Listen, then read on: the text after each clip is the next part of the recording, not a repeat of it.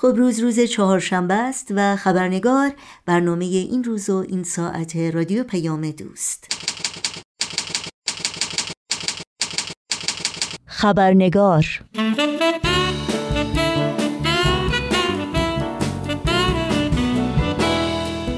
داستان ده بانوی بهایی که چهل سال پیش به خاطر پایداری بر باورهای قلبی خودشون به دست مقامات جمهوری اسلامی در شهر شیراز به دار آویخته شدند و امروز در کمپین هشتگ داستان ما یکیست. برجسته شده حقیقتا حماسه است که حکایت های بیشماری در دل اون نهفته است. حکایت هایی از صداقت و راستگویی از استقامت و پایداری بر باور و یقین بدون لحظه درنگ و تردید از فداکاری و جانبازی در راه آرمانهای نوین و جهان شمول و از شجاعت و شهامت در برابر وحشت جهل و خشونت و بیرحمی. داستانی که امروز در تمامی رنجها و سختیهای مردم ایران تعریف میشه و در تلاش و فداکاری اونها به خصوص زنان و دختران ایرانی برای تحقق آرمان عدالت و برابری و احترام به کرامت انسانی و حقوق همه انسانها تبلور میابه نوشین آگاهی هستم و ضمن خوش آمد به شما همراهان عزیز خبرنگار برنامه این چهارشنبه رو تقدیم می کنم خانم روحی جهانپور راوی داستان جاودانه شهامت و فداکاری ده بانوی بهایی است که چهل سال پیش در شهر شیراز به دار آویخته شدند. او در هفته های پیش شمه از این داستان رو برامون بازگو کرد. در خبرنگار امروز به بخش پایانی روایت او گوش می‌کنیم.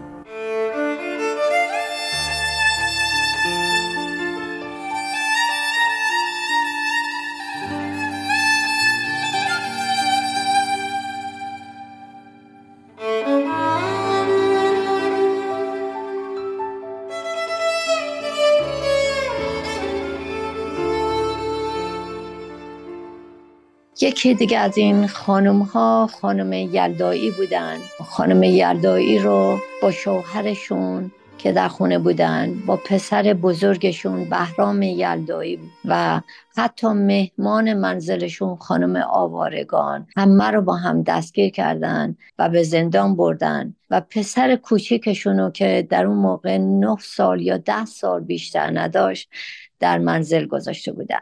خانم یلدایی عضو محفل محلی شیراز بودن و خیلی خانم مهمون نوازی بودن. ما جوانای بهایی خیلی کلاسای همین مطالعه آثار بهایی در منزل ایشون داشتیم. خانم یلدایی وقتی که با پسرشون پسر بزرگشون دستگیر شده بودن که بهرام یلدایی هم فارغ و تحصیل رشته اقتصاد از همون دانشگاه شیراز بودن و خیلی خانم یلدایی نگران این پسر بزرگشون بودن که در زندان بود و همش می‌گفتن که میترسم که این بهرام و اینو بکشن و همین کارم کردن. بهرام دو روز قبل از کشتن خانم یلدایی به دار آویخته شد. و به خاطر که اون پسر جوانشون که در منزل گذاشته بودن خیلی کوچیک بود این پسر. خانم یلدایی خیلی نگران این پسرشون بودن. خانم یلدایی در زندان خیلی هم شکنجه شدن. هم پشت ایشون رو شلاق زده بودن هم کف پاشون. و من یادم هست که یه روز این پیرنشون رو بالا کشیدن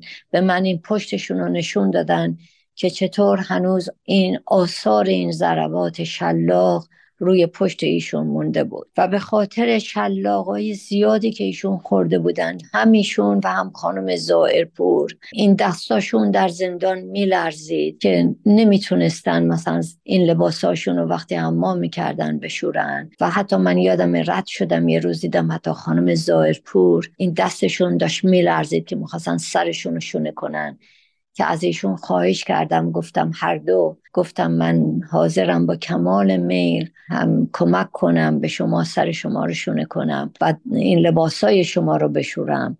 که اولش گفتن نه ولی بعد من خیلی اصرار کردم و لباسای اینا رو میشستم در زندان. چون خودشون به خاطر ضعیف شدنشون نمی‌تونستن دیگه این کارو بکنن. همیشه یادم هست که یک از چیزایی که می‌گفتن خانمی یلدایی در زندان که من امیدوارم که اینقدر ظلمایی که به من کردن در زندان و اذیتایی که به من کردن به هیچ خانم بهایی دیگه در شیراز نکنن. بعد می‌گفتن که حتی مثلا شب نصف شب می اومدن دنبال ایشون و میپرسیدن که می‌خوایم اسم بقیه بهایی ها رو بگی یا آدرساشون رو به ما بدی. و متاسفانه این کار رو خیلی با بقیه بهایی هم انجام می‌دادن که ساعتها و روزها از ما میپرسیدن که بشینیم و این اسامی رو حتی آدرسای اینا رو اگر یادمون بود و می‌دونستیم بنویسیم.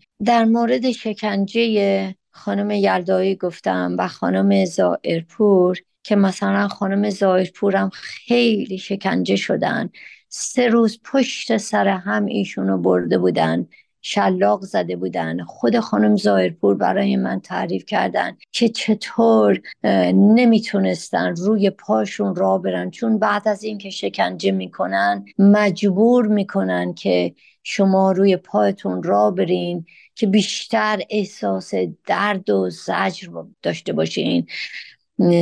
بلکه اینطوری روی شما رو ضعیف کنن و شما تبری کنین که البته کسی تبری نکرد خانم زایرپور خانم یلدایی یا کسان دیگه که شکنجه شدن. و خانم زایرپور گفتن من حتی پرسیدم از این بازجو که بذار من به جای اینکه روی پام راه برم روی زانوام راه برم که اجازه نداده بودن. و وقتی که در سلول انفرادی بودن با دو تا غیر بهایی هم زندانی بودن در اون سلول با اونا بودن که یکی از اونها که اسمش اشرت بود خودش برای من تعریف کرد که گفت که ما انقدر ناراحت شده بودیم از دیدن این پاهای خانم زایپور که وقتی که می‌خواستن که این تکون بخورن به ما می‌گفتن ما رومونو بر میگردوندیم که طاقت دیدن این پای خانم زایرپور رو نداشتیم. و می‌گفت که وقتی که صداشون می‌کردن که حتی برن دستشویی یا بازجویی ما به این پاسدار گفته بودیم که بذارین ما کمک کنیم به این خانم زایرپور که بتونن راه برن ولی این پاسدار اجازه نداده بود. خانم زایرپور دبیر بودن. ایشون هم مثل خانم یلدایی عضو محفل روحانی شیراز بودن و اولین خانمی بودن که در شیراز در تاریخ ماه مارچ 83 تقریبا دو سه ماه قبل از اینکه این خانم به دار آویخته بشن ایشون به دار آویخته شد.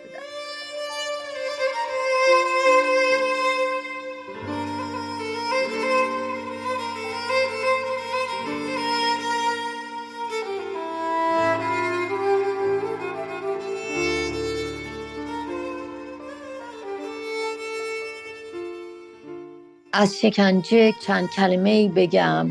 این بود که شما رو به یه تخت میبستن زندانی ها رو به یه تخت میبستن. چشم زندانی بسته بود با یه دستمال و نمی‌دید که چه کسی می‌خواد شکنجه بکنه. و قبل از که این زدن ها شروع بشه من کسی که شکنجه می‌کرد. می‌پرسید که آیا بهایی هستی؟ آیا حاضری که دست از عقیده خودت برداری و وقتی زندانی باهایی جواب میده که نه من دست از عقیده خودم بر نمیدارم این شروع می‌کرد به زدن. و خیلی دردناک هست طوری که دیگه شخص زندانی به مرحله می‌رسه که میگه خدایا دیگه نمی‌تونم تحمل کنم و نمی‌خوام دست از عقیده خودمم بردارم و شروع می‌کنم به مناجات و دعا خوندن که خدایا کمک کن که بتونم این شکنجه رو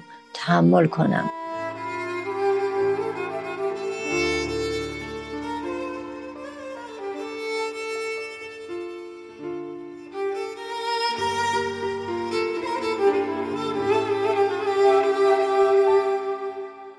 آخرین نفری که صحبت می‌کنم داستان منای عزیز هست که البته چقدر این روی قلب و روح همه اثر گذاشت. مونا جوانترین بود بین این خانما که به دار آویخته شد. هنوز شاگرد دبیرستان بود. خیلی شاگرد خوبی بود در مدرسه و من یادم هست که در زندان وقتی که من رفتم عادل آباد به من گفت که این دلش می‌خواد که درسشو ادامه بده و می‌دونست که من تدریس می‌کردم. به من گفت که تو به من درس میدی. مخصوصا رشته های مثلا مثل درس مثل شیمی و فیزیک و ریاضیات و اینا. گفتم حتما حتما با کمال میل بعد به مادرش خواست که قبل از که مادرش دستگیر بشه. که این کتابای مدرسه رو براش بیارن و مادرش هم کتابای مدرسه رو آوردن ولی که متاسفانه این زندانبانا اجازه ندادن که منا این کتاباشو داشته باشه و بتونه درسشو بخونه در زندان. شب که رفته بودن پدرش رو بگیرن در اون تاریخ همون اکتبر 1982 وقتی که این پاسدارا میرن منزلشون مونا رو با پدرش دستگیر می‌کنن که می‌گفت که خیلی مادرم نگران بودن که چرا حالا پدر منو که گرفتن چرا من یه دختر جوان رو گرفتم. و پاسدارا جواب داده بودن که ما چند تا سوال بیشتر نداریم و اینا رو سوالا رو می‌کنیم و بعد اینا رو برمیگردونیم که البته این دروغ محض بود. به هیچ وجه اینا هیچ کس رو بعد از چند تا سوال بکنن شب برگردونن نبود. مونا یک خواب بسیار زیبایی دیده بود که من اولین بار حقیقتا از پدر مونا اینو شنیدم. ولی کن وقتی من رفتم زندان عادل آباد و مونا رو اونجا دیدم یه روز دوتایی با هم تنها بودیم توی این سلول. گفتم مونا من خواب تو رو از پدرت شنیدم ولی کن دلم می‌خواد خودت برام تعریف کنی از زبون خودت بشنوم. و مونا نشست و تعریف کرد و وقتی که تعریف می‌کرد مثل اینکه این خواب و همون آن داشت می‌دید. و برام تعریف کرد که این رنگ آبی رو همیشه خیلی دوست داشته مونا و یه شب خواب می‌بینه در اتاقی که هست که همه یه این دکوراسیون این اتاق به رنگ آبی هست. حضرت بهاءالله وارد این اتاق میشن و فرمودن به مونا که مونا ما هدیه برای تو داریم و چندین از این جعبه های رنگ و بارنگ دست حضرت بهاءالله بوده و من یک از این هدیه ها برای تو هست. و ما می‌دونیم که تو کدوم رو انتخاب می‌کنی ولی می‌خوایم از خودت بشنویم. مونا تعریف کرد که چطور حضرت بهاءالله جعبه اول رو باز کردن و در این جعبه یک مثل ربد و شامر بسیار زیبا به رنگ قرمز و خیلی روش تزینکاری بوده و دکمه های بسیار قطلایی زیبا روش بود و حضرت بهاءالله اینو با دست مبارک خودشون تن منا می‌کنن و فرمودن به منا که منا اینو دوست داری؟ منا سوال می‌کنه که این رو دوشان برای چی است؟ حضرت بهاءالله میفرمایند این لباس شهادت هست. و منا بلا فاصله جواب میده خیلی زیبا هست ولی کن من شهادت رو الان نمی‌خوام و دوست ندارم. حضرت حالا اون رب شام را از تن منا دکمهاشو باز فرمودن و بعد می‌ذارن توی جعبه یه جعبه دیگه باز می‌کنن و توی این دفعه این رب شام با همون تزیینات بوده ولی کن رنگش مشکی بوده. تن مونا فرمودن و فرمودن که اینو دوست داری. مونا با سوال می‌کنه که این رد برای چی هست؟ حضرت بهارا فرمودن این برای غم و اندوه هست. باز مونا جواب میده که هرچند که زیباست ولی کن من غم و اندوه رو دوست ندارم. باز حضرت بهاءالله اون ربط و شام رو در جعبه می‌ذارن و یک جعبه دیگر رو باز می‌کنن. این دفعه این ربط و شام به رنگ آبی بوده و فرمودن به مونا که اینو دوست داریم. مونا سوال می‌کنه که این ربط و شام چی هست؟ میفرماین این ربط و شام خدمت هست لباس خدمت هست. و مونا با خوشحالی جواب میده که من همینو دوست دارم. برای که می‌خوام خدمت کنم. این رو انتخاب می‌کنم. بعد حضرت بهاءالله صدا می‌کنن شخصی رو به نام مهدی. مهدی آقا بیان با ما عکس بگیریم و یک عکس گروهی می‌گیرن. خوابو که برای پدرش تعریف می‌کنه از پدرش می‌پرسه نمی‌دونم این آقا مهدی چه کسی بودن در خواب. و پدرش پدر مونا جناب محمود نژاد میارن عکس جناب دکتر مهدی انوری رو که اخیرا به شهادت رسیده بودن به مونا نشون میدن و مونا میگه که همین خود ایشون بودن. وقتی که این خواب و توی زندان برای من تعریف کرد من باها شوخی کردم. گفتم مونا تو چه جرأتی داشتی که به حضرت بهارلا بگی که من این رب شام رو نمی‌خوام اینو می‌خوام اونو نمی‌خوام؟ و دوتایی با هم خندیدیم. این این خواب حقیقتا نشون میده که این مونا نمی‌خواست شهید بشه. و من یادم هست که حتی در زندان که خیلی دختر زیبایی بود ولی جوان بود. مثلا چهار تا از ما در اون سلول شماره نه که من بودم و محشید بود و شیرین داربند بود و مونا. ما چهارتا با هم دیگه غذا میخوردیم تو اون سلول. من یادم هست که گاهی گله می‌کرد بهانه می‌گرفت برای این غذاها. مثلا می‌گفت چرا این پیاز توشه؟ من اینو دوست ندارم. که خود من چند دفعه گفتم مونا جان ما تو زندان هستیم. نمی‌تونیم انتخاب بکنیم. هرچی بهمون دادن باید بخوریم. ولی نشون میده که مونا جوان بود و آمادگی شادن نداشت. می‌خواست که زنده بمونه. مثل بقیه خانوما. اینا همه می‌خواستن که زنده بمونن خدمت کنن خانواده هاشون رو دوست داشتن با بقیه خانوادهشون باشن برای آیندهشون برنامه ریخته بودن. ولی واقعا این زندان و این مدتی که در زندان بودن اثر روی اینا گذاشت طوری که اینا منقلب شدن. انقلاب روحانی در اینا ایجاد شد. به طوری که این شادت ها و این جانبازی رو اینا با کمال میل قبول کردن. از جمله خود مونا. برای اینکه بعدا که این مادر مونا رو رفتن گرفتن مادر مونا آمد به زندان. یه روز مادر مونا میگن به مونا که مونا جان من می‌بینم که اگر تو رو نکشن امروز تو رو آزادم نمی‌کنن. حداقل سی چهر سال تو رو در زندان نگه خواهند داشت. و من نمی‌تونم چطوری می‌تونم اینو تحمل کنم. و مونا برمیگرده جواب میده که به مادرش که اگر که من بدونم که این جوانای دنیا بلند میشن دستای همدیگر رو می‌گیرن و این صلح جهانی رو در دنیا به وجود خواهند آورد. این وحدت عالم انسانی رو اینا به وجود خواهند آورد. من از خدا می‌خوام که به من صد هزار تا زندگی بده و جان بده و من این صد هزار جان خودم رو در راه حق و در راه تشکیل این وحدت عالم انسانی از دست بدم. احتیاجی نیست که نگران باشی که من چند سالم هست و این عمر خودم رو در کجا به سر می‌برم. و یا یه روز دیگه میره به مادرش میگه که بیا با هم دیگه راه بریم. در زندان عادل آباد یک راهرو بسیار بسیار باریکی جلو این سلولای ما بود که به سختی حتی دو نفر می‌تونستن کنار هم راه برن. بعد مونا به مادرش میگه که می‌دونیم منو اینا می‌کشن و من می‌خوام بگم که قبل از کشتنم چه کار می‌خوام بکنم؟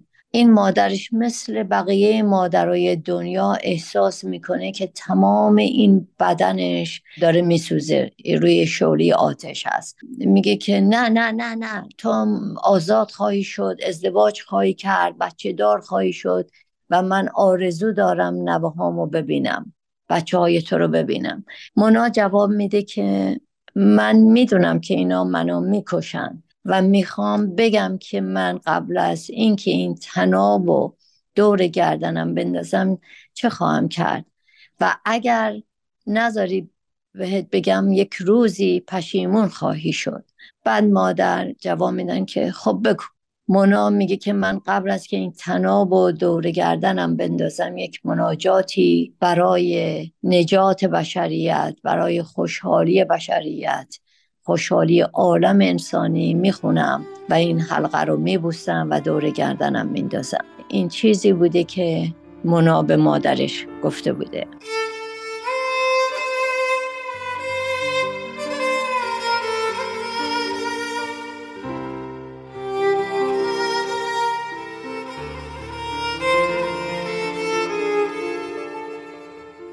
نه تنها منا بلکه بقیه خانوما هم اینا نه تنها خانواده هاشون رو دوست داشتن نه تنها تحصیلاتی کرده بودن یا می‌خواستن تحصیلاتشون رو تمام کنن که بشن خادم جامعه انسانی.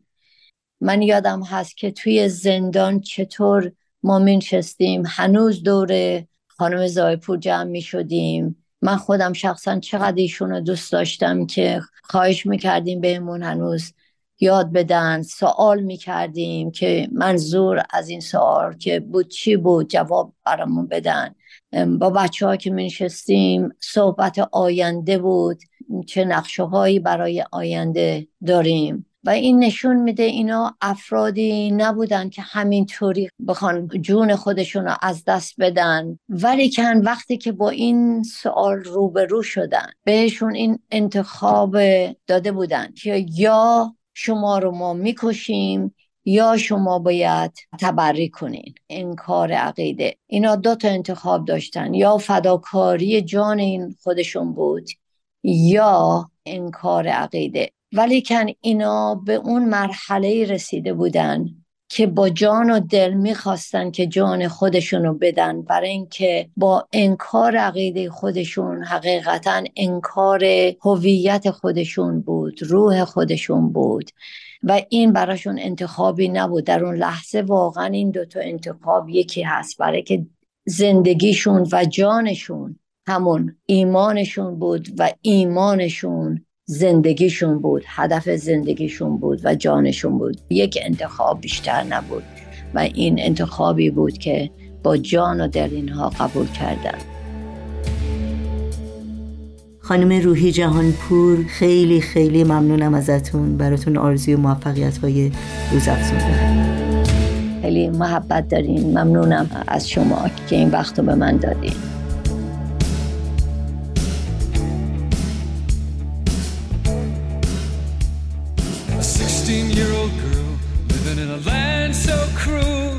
Is where I've got to be. Taken in the night, her heart full of light. She said, This is where I've got to be. How can I tell you? How could she be so young to know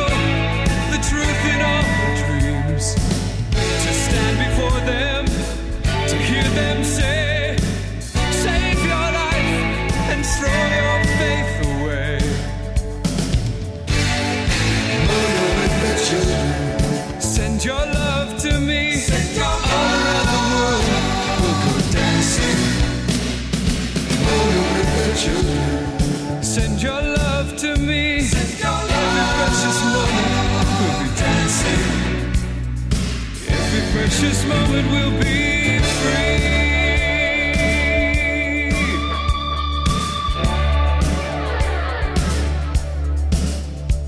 I can see her in my heart. The whole world was falling apart. She said, This is where I've got to be. A captive in the light A love that burns so bright. This is where I've got to be. They asked her, what could she say? She said, You can't break my heart, you can't take my faith away. And when they told her the price that she would pay, she said, Take my